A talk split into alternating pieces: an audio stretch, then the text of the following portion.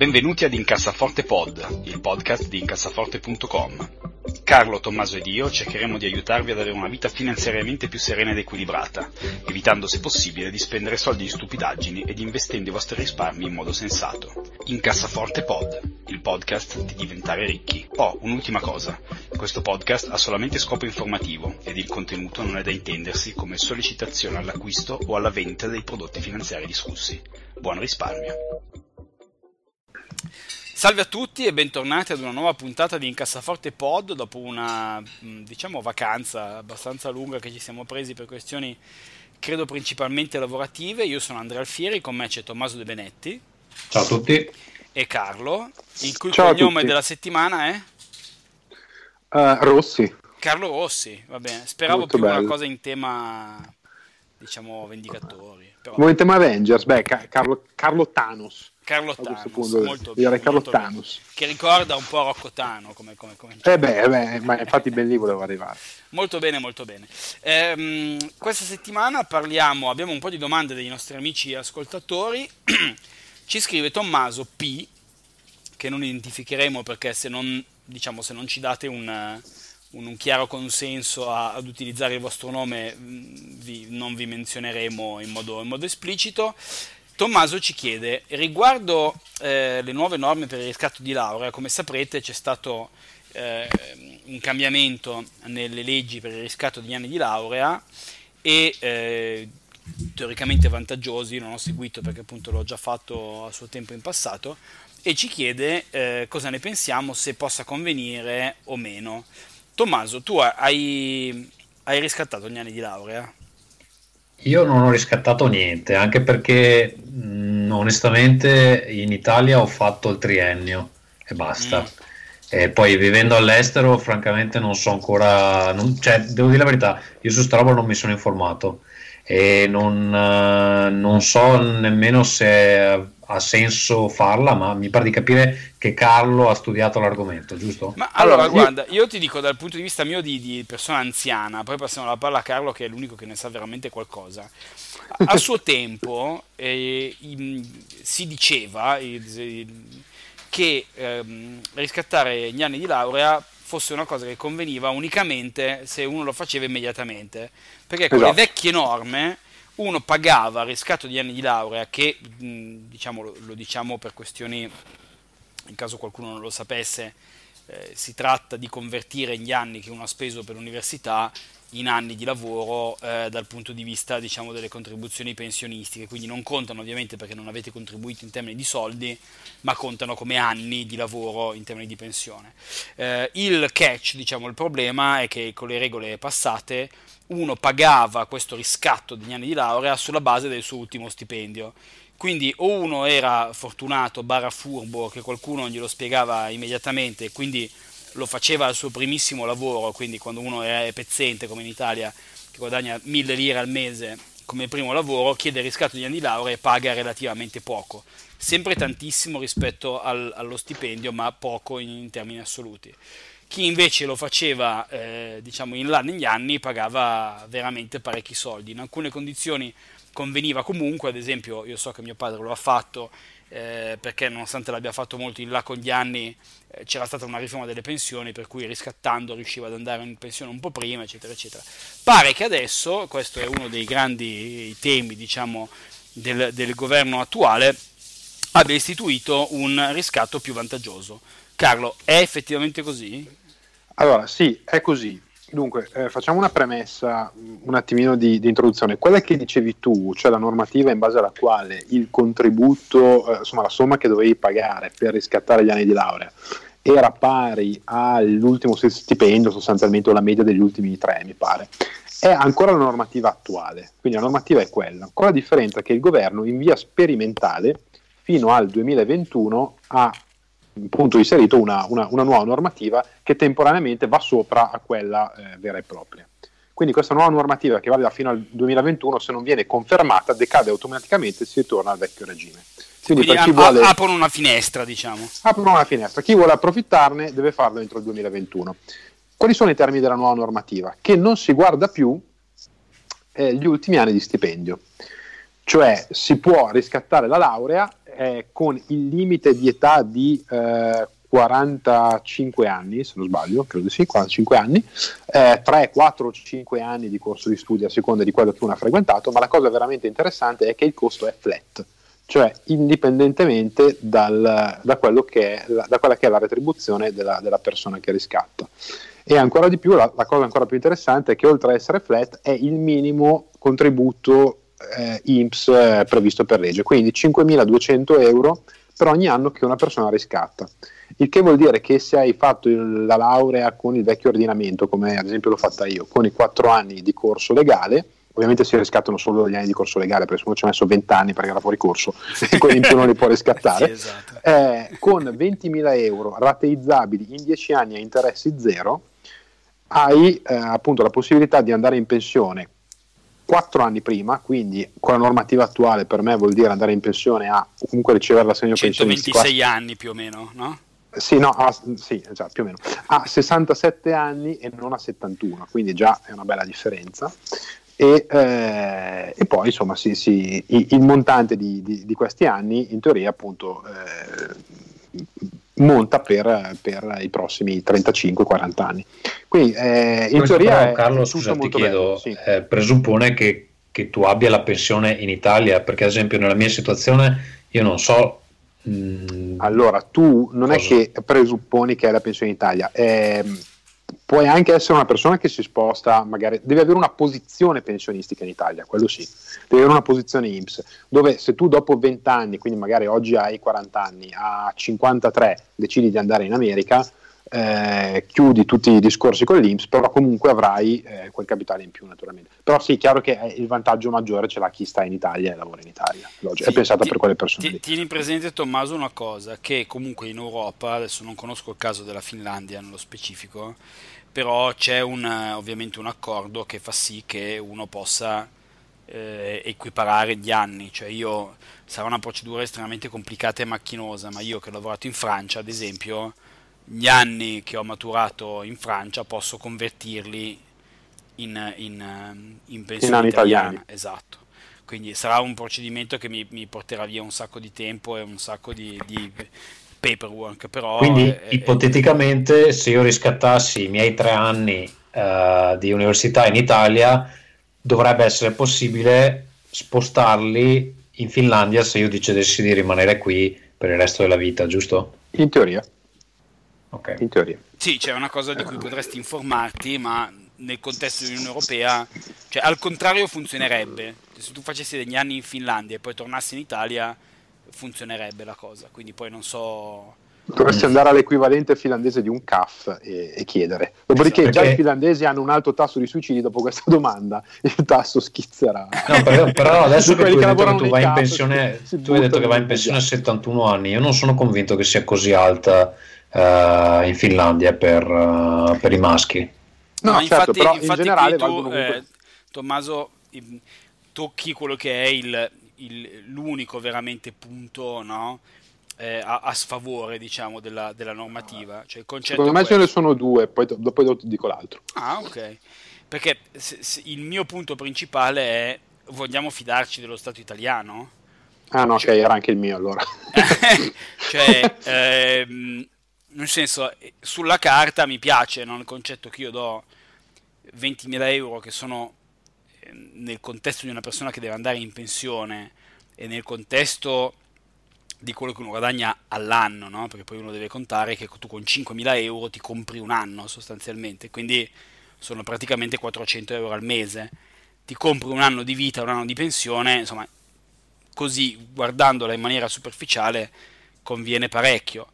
Il problema è che io non so se mi, mi voglio fidare dello Stato italiano esatto. nei prossimi 30 anni che effettivamente una pensione me la darà, perché noi abbiamo eh, in questo momento eh, un po' tutti i paesi del mondo, perché è un problema anche americano, ne abbiamo parlato in passato, ma eh, in particolare noi italiani, che siamo un paese con tanti vecchi e pochi giovani, eh, stiamo combattendo dal punto di vista delle pensioni una guerra contro la matematica eh, perché eh, abbiamo tante promesse che possono essere mantenute solo con una crescita demografica che in questo momento non c'è. E quindi molto banalmente i numeri di come è concepita ad oggi, al di là dei, dei, populismi, adesso non voglio entrare nelle questioni politiche, però proprio banalmente i, i, numeri del sistema pensionistico italiano, come è concepito oggi, con la quota 100, le, non tornano, cioè non possono funzionare. Quindi il mio dubbio è che andando io in pensione non l'anno prossimo, ma teoricamente tra 30 anni, mi aspetto che poi il sistema che c'è oggi abbia un altissimo rischio di non essere quello che ci sarà in piedi quando io andrò in pensione. Ecco, quindi... Tu quindi stai ipotizzando che sta manovra sia per far cassa velocemente, sì, è, però poi non, non, sai se effettivamente eh, te li possono garantire. Adesso, indipendentemente dalla malafede di questo governo, qualunque promessa loro facciano, anche in buona fede, ok. Dovrà mantenerla qualcuno tra 50 Dovrà mantenerla no, no, vabbè, ma cioè, al di là di questo governo non, non so, possiamo sapere cosa succederà in Italia nel, nei prossimi vent'anni a livello demografico, giusto? Sì, certo. e, e, più che altro, Tommaso, il, il problema è che eh, tutti i numeri di oggi lasciano pensare che eh, le promesse di oggi siano non mantenibili, no? Cioè, questo, questo è il fatto. Cioè in, negli anni 70 c'erano 4 lavoratori per ogni pensionato, oggi c'è neanche un lavoratore per ogni pensionato in Italia, più o meno. O siamo, siamo lì, insomma, come numeri. Eh, e diciamo non, la cosa non, non, non, punta nella direzione corretta, no? E quindi viene da pensare che in futuro i benefits delle pensioni verranno tagliati. La cosa che mi, mi rende poco ottimista è che non è un trend solo italiano, cioè, anche in America, se voi andate a leggervi eh, i, i, insomma, le varie pubblicazioni finanziarie, c'è una, una, retirement crisis, cioè il fondo pensionistico eh, statale californiano, che è il più grosso negli Stati Uniti, ha un enorme problema di, di, di funding, cioè eh, entrano meno soldi di quelli che escono banalmente, quindi prima o poi il sistema salta, voglio dire, e questo significa, quando il sistema salta, significa che andranno a tagliare i benefits di chi in questo momento li ha o più probabilmente a tagliare i benefit futuri. Quindi insomma secondo me c'è un'altissima probabilità che noi un domani non vedremo la pensione o ne vedremo meno di quello che ci stanno promettendo oggi. Quindi in questo contesto non so se voglio spendere dei soldi oggi per, eh, per, per garantirmi una rendita che secondo me non ci sarà un domani. Sì, anche perché secondo me poi è una misura che, eh, la cui applicazione, ripeto, tra 30-40 anni dipenderà anche, tipicamente questa è l'italiana, da quante persone hanno aderito, perché se a questa cosa aderiscono in mille persone, tipo l'ape sociale, stai tranquillo che il governo tra 30 anni, eh, qualunque governo ci sarà, potrebbe benissimo si... dire sì, voi mille vi arrangiate, sto cacchio che vediamo. Se ci, se ci, aderiscono 3 milioni di persone è diverso naturalmente, no? Quindi c'è anche quel fattore lì da, da, da ponderare, secondo me. Quindi insomma, come sempre noi rispondiamo dipende ai, no- ai nostri poveri, poveri, ascoltatori che ci fanno delle domande, noi non rispondiamo mai in realtà. Comunque insomma, eh, passiamo quindi, ringraziamo Tommaso, non il conduttore, ma Tommaso l'ascoltatore, Tommaso P che ci ha fatto la domanda. Eh, ma se vuoi ringraziare anche me comunque non è che... Io ringrazierei anche Tommaso De Benetti, Sì, sì, sì. Anche. Eh, ehm, passiamo alla seconda domanda di un, di un ascoltatore, Alex B, eh, che ci dice: Ho un cuscinetto per le spese impreviste. Saltuariamente mi domando. Se dovessi un domani affrontare una spesa imprevista che potrebbe erodere il 90-100% del mio cuscinetto, avrebbe senso invece finanziarla tramite banca? Spenderei certamente di più per via degli interessi, ma manterrei comunque il cuscinetto per le emergenze, che è forse una cosa più importante. Allora, abbiamo prima un... Eh, chiedo la risposta a Carlo e poi successivamente Tommaso forse ha qualcosa da aggiungere alla domanda. Quindi il concetto è eh, Alex ha un cuscinetto per le spese impreviste, in caso di spesa imprevista mi conviene bruciare completamente il cuscinetto o forse finanziarlo tramite una banca, quindi face- chiedendo un prestito e mantenendo quindi intatto il cuscinetto stesso? Carlo, cosa ne pensi? Uh, per me no, nel senso che se poi succede un secondo imprevisto sono comunque senza soldi e ho anche un debito da pagare. Viceversa, se, il, se l'imprevisto è uno solo, pago il mio debito, finisco il cuscinetto e lo ricostruisco. Quindi eh, per me no, ma proprio come regola generale, indebitarsi anche per investire, quindi anche se non c'è la necessità di avere un debito, eh, a meno di essere aziende e sfruttare la leva del debito, che comunque è tutta un'altra cosa, eh, per me no. Sì. Però eh, nella situazione che dipingi tu, uh, Carlo, se tu ti bruci il, cuci- il cuscinetto e uh, ti capita un secondo imprevisto, non puoi affrontarlo. Invece, nella soluzione che propone lui, certo vai a posticipare il problema rendendolo più grosso, però... Beh, ma, ma, io cosa do? Scusami, ma io cosa do a garanzia della banca per avere un prestito la prima volta se non il cuscinetto? Ah, non lo so perché giustamente ah. questi ti chiedono la garanzia. Eh. Eh, esistono anche i prestiti che te li danno Uh, così senza chiederti niente. sì. sì, al, al, al, 12% da, sì, da, esatto, finanziarie quelle lì cioè, era chiaro che a quel punto se sostituisci, non dico banca perché sennò poi mi arrestano, eh, prestatore con strozzino, probabilmente cambiano un paio di punti di tasso di interesse, ma la situazione è la stessa. Sì, io, a, a me più che altro sembra un, un, cioè, l'ufficio complicazioni affari semplici, nel senso che il cuscinetto per le spese impreviste sta lì apposta. serve per pagare le spese impreviste, quindi se ho una spesa imprevista, allora poi è chiaro che eh, sta, secondo me, al, diciamo, al buon cuore e, al, e, alla, e, alla, salute finanziaria delle persone di utilizzare il cuscinetto per le spese impreviste, per le vere spese impreviste. Cioè, se voi utilizzate il cuscinetto per le spese impreviste eh, ogni mese dispari, eh, vuol dire che in realtà avete un problema di budgeting, non avete un problema di cuscinetto. Cioè, il cuscinetto per le spese impreviste è una cosa che al massimo deve capitarvi una cosa ogni due anni di utilizzarlo, no? Eh, perché se lo utilizzate troppo spesso semplicemente non state prevedendo bene delle spese che invece dovrebbero essere prevedibili. Eh, però al di là di questo, cioè, se c'è un cuscinetto per le spese impreviste, quando c'è una spesa imprevista usatelo. Ecco, io non, non, ehm, non, più che altro per una questione di semplicità, no? Cioè, eh, ho dei soldi, ho una spesa imprevista, ho messo da parte i soldi apposta per questa situazione li utilizzo. Cioè, eh, una delle grandi cose sottovalutate, secondo me, dal punto di vista della personal finance, e ne parleremo poi magari successivamente, è proprio il, il concetto della semplicità, cioè de, del capire come è fatta la propria psiche e di trovare soluzioni semplici a problemi semplici. Quindi io non, non, non mi complicherei troppo la vita, lascerei le soluzioni complesse per chi lo fa di mestiere. Quindi se avete messo da parte 1000 euro, 2000 euro per delle spese impreviste, vi si rompe il frigorifero e compratevi il frigorifero con i vostri 1000 euro e non andate a chiedere il prestito alla banca. Tommaso, tu però avevi un, forse un'osservazione da fare. Ma eh, sì, ehm, l'altro giorno ero in palestra e fra un, uh, una, una, ripetizione e l'altra, mentre scolpivo il mio corpo bellissimo, eh, mi è venuto mi è venuto... cosa? è vero. Eh. Sì, ok.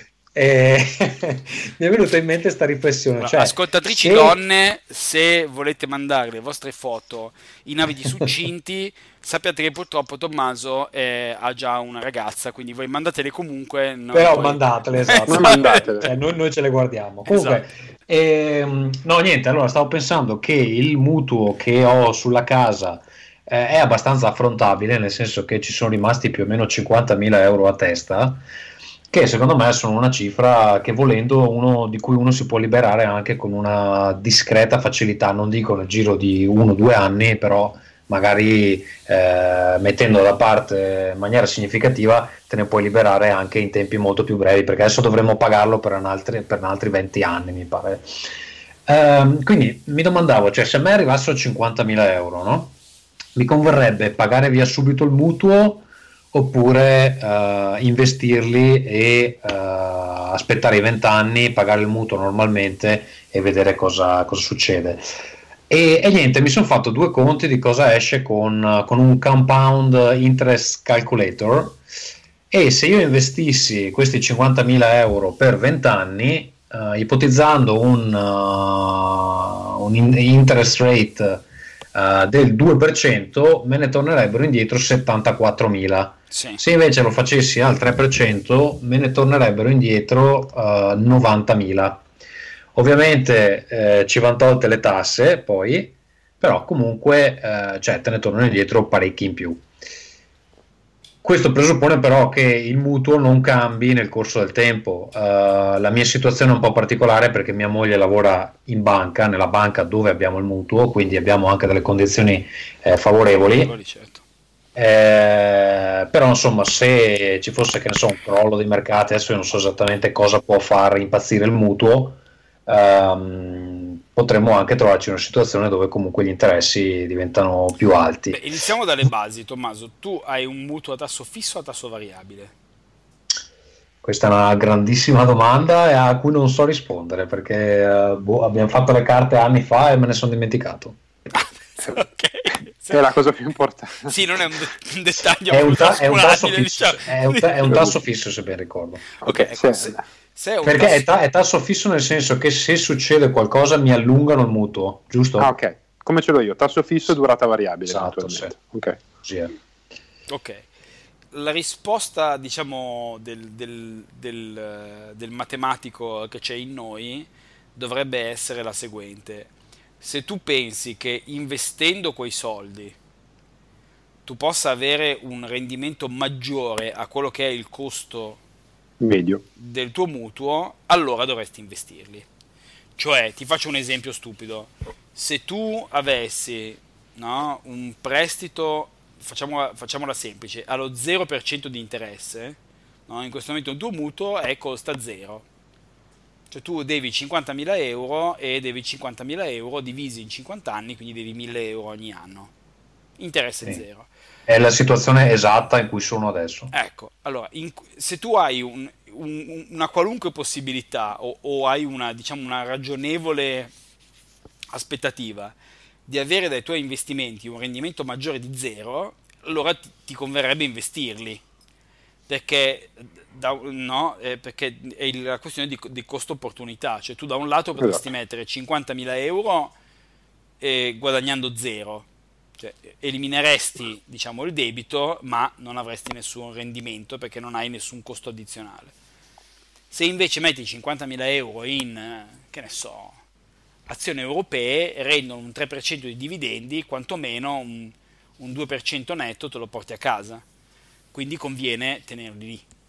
Quindi insomma è un, è un, Però secondo me c'è anche un fattore psicologico, perché eliminare, eliminare il mutuo cioè, ti, ti, fa cambiare un po' di cose. A me tornerebbero ogni mese, ogni mese mi troverei 350 euro in più sullo stipendio, che volendo potrei investire...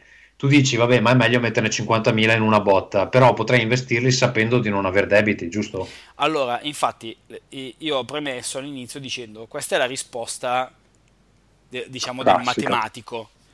Però, e, appunto ne parleremo dopo, direi quasi mi viene voglia di o facciamo una puntata gigantesca o ne faremo due, ma la, la testa, la nostra, diciamo, il nostro comportamento è più importante di quello che è il singolo numero.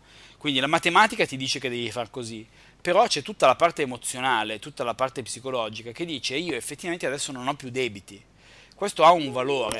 Carlo, vuoi, vuoi magari aggiungere tu qualcosa in proposito? Sì, ma il, il problema alla sua radice è anche volendolo semplificare, è se io ho un mutuo al, all'1% e vinco 1000 euro al gratta vinci, con questi 1000 euro cosa faccio? Compro un ETF che mi dà il 2% all'anno o li metto nel mutuo e eh, eh, diminuisco il mio debito con la banca? Perché concettualmente la stessa operazione, anche se hanno due segni diversi, no? perché l'interesse che mi dà il mio investimento è un più e la, eh, la, la rata del mutuo è una spesa, ma di fatto se vado a battere quella spesa che cosa ho? Un guadagno virtuale che è l'interesse che non vado più a spendere su, su quel debito. Eh, poi effettivamente, come, come dicevate, giustamente la, l'aspetto psicologico è fondamentale. Io per esempio eh, ho qualche risparmio da parte, ma preferisco investirlo che non eh, nel, metterlo nel mutuo, perché in questo momento il mercato di quello che è il costo del mio mutuo e d'altra parte perché, tra virgolette, per come sono io psicologicamente, mi fa comodo eh, avere il mutuo lì e avere la disponibilità di quei soldi per fare chissà cos'altro. Quindi io, almeno io, io questo è l'approccio che adotto io. Ecco. Sì, certo, ma infatti la componente psicologica non è mai da sottovalutare, perché io ad esempio sono fatto esattamente all'opposto di te, cioè nonostante la risposta matematica abbia detto che sia quella di dire se, se, se l'interesse è zero conviene sicuramente investire e non estinguere il mutuo, io per come sono fatto l'idea di avere nessun debito è una cosa che mi alleggerisce il cuore e mi fa dormire la notte. E, e quindi è un plus eh, de- decisivo che ha un valore, diciamo, emozionale che non è facilmente quantificabile. Quindi eh, per l'ennesima volta la risposta è dipende.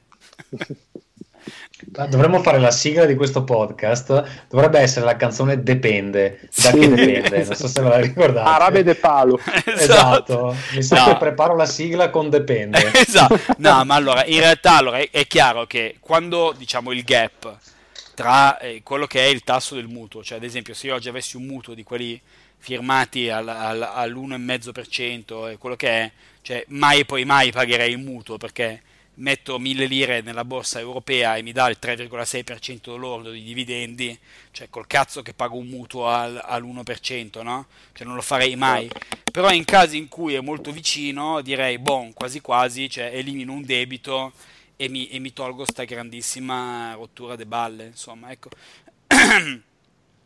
quindi diciamo, dal punto di vista dei, dei, dei conti, eh, la, la, la risposta giusta è quella di comparare costo e rendimento se il mutuo vi costa un 2% e il rendimento che voi aspettate dai vostri investimenti è il 3%, eh, vi conviene investire i soldi. Se invece viceversa, vi conviene estinguere il mutuo. Però non, non è mai così semplice la personal finance. La cosa più importante è trovare il modo di, eh, diciamo, di, di, di, avere una cosa che vi faccia, di avere una gestione del vostro denaro che vi permetta di, avere una vita serena, che poi è la cosa un po' fondamentale. Quindi eh, io sarei pronto ad accettare un rendimento sulla carta minore in cambio di una maggiore tranquillità. Eh, dove mettete l'asticella dipende fondamentalmente da quelle che sono le vostre eh, previ- pre- preferenze personali. Ecco, non so se volete aggiungere altro. No, andiamo al, ai libri che stiamo leggendo, alle cose che stiamo sì, guardando. Salterei esatto e passerei ai, eh, ai consigli della settimana. Carlo. Allora, io comincio con una nota leggera, questa settimana non parliamo di, almeno mio, uh, da me, di libri, ma parliamo di cinema. Sono reduce dalla visione proprio recentemente del, dell'ultimo film della saga Avengers, quindi Endgame, che in questo momento sta distruggendo tutti i record eh, al botteghino. Eh, cosa vi posso dire? Da Marvel fan di vecchia data, proprio da uno che ha cominciato con, con i fumetti 30 anni fa, eh, non potevo chiedere di più. Eh, ovviamente non dico nulla sulla trama, chi ha seguito un po' sa che è sostanzialmente la seconda parte di Infinity War, cioè il film che è uscito un, un anno fa e che chiude questi 11 anni di, di universo cinematografico ufficiale, cioè quello che è cominciato con, con il primo film di Iron Man. Eh, c'è veramente di tutto, eh, c'è tutto quello che si può chiedere, eh, veramente non avrei saputo saputo trovare un modo migliore per, per chiudere una, un'operazione di questo tipo. Anche perché i, tutti i film dell'MCU si sono sempre, secondo me, distinti per, per una scrittura, sì, leggera di intrattenimento, eh, però comunque sia con una bella qualità di fondo, al contrario, per esempio, dei film della, della, della loro controparte DC, di Warner Bros., che sono un po' buttati lì. Quindi, che sarebbero tutti, quali, per scusa?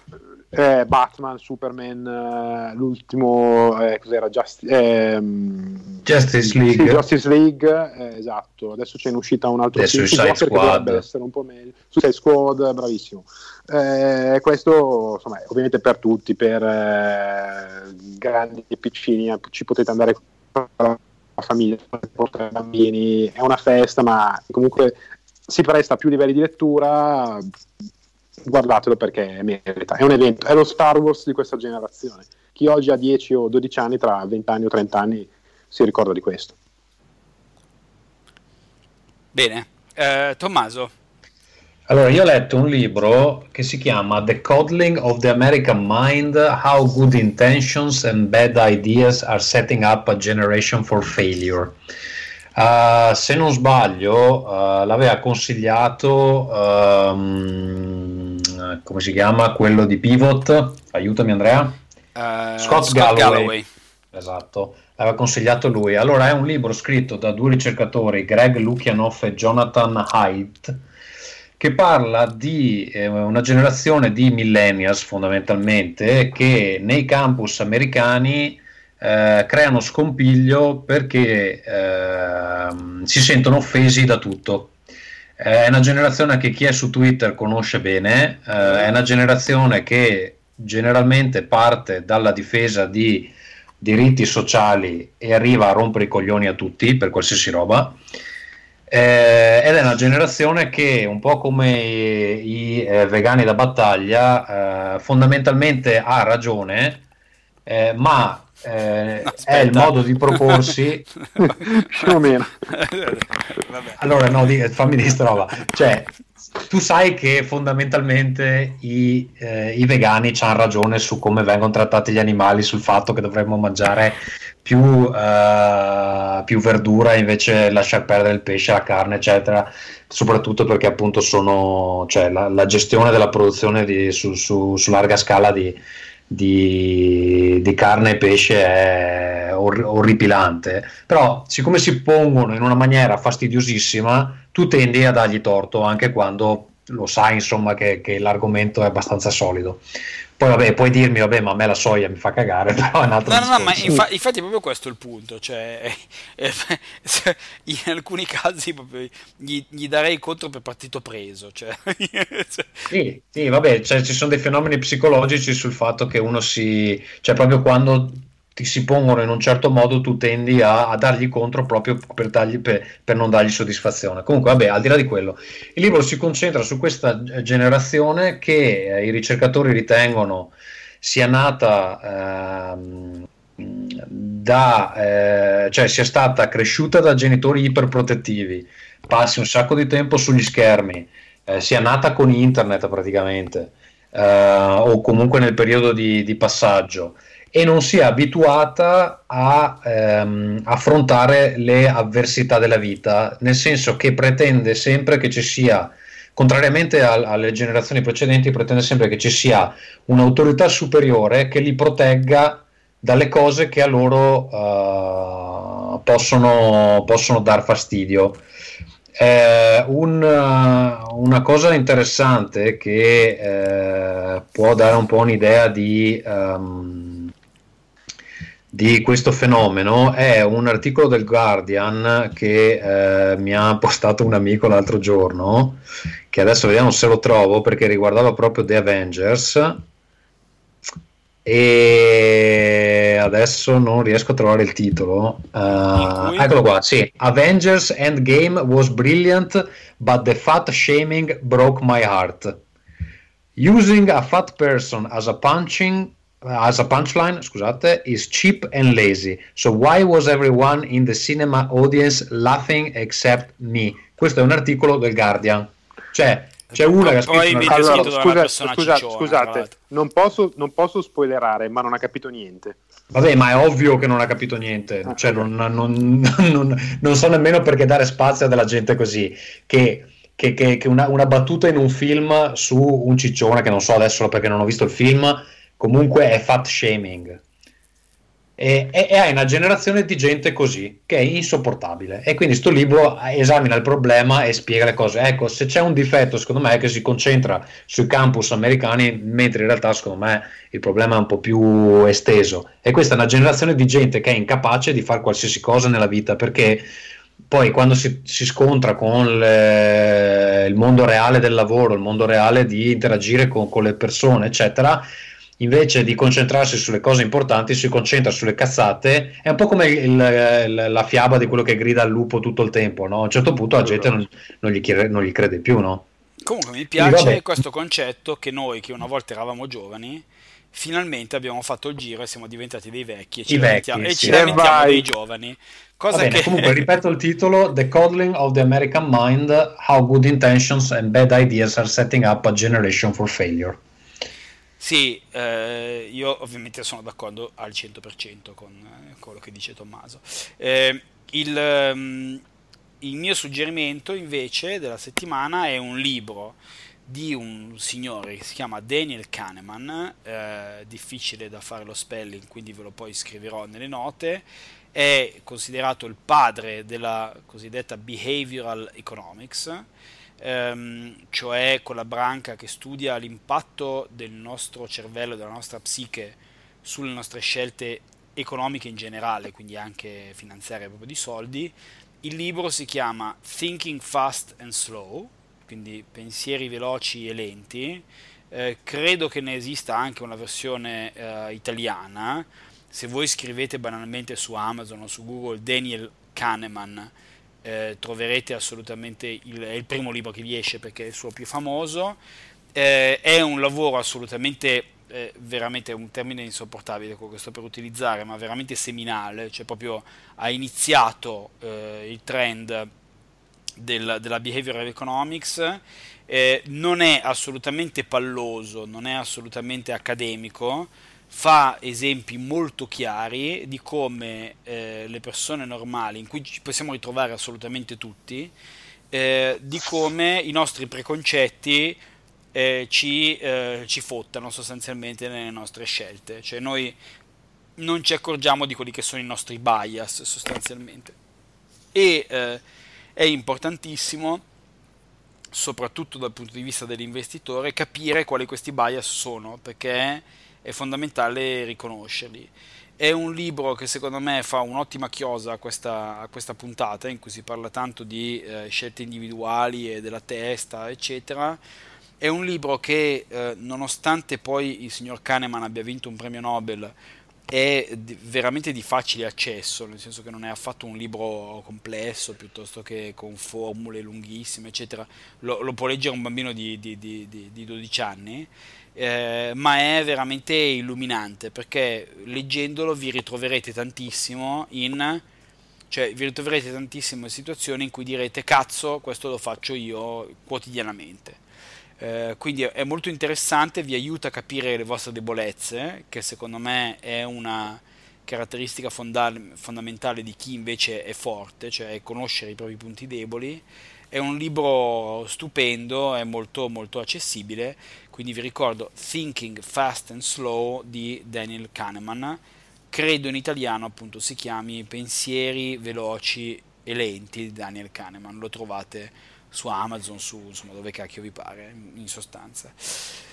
Molto bene, eh, Tommaso, tu hai progetti particolari che vuoi consigliarci? Eh, ma no, niente, adesso è anche un po' che non registriamo, ma presto ci sarà un nuovo episodio di Rincast che trovate cercando Rincast su iTunes, eccetera. È un po' che non registriamo, ma insomma faremo a, a breve. Parlate ancora di videogiochi?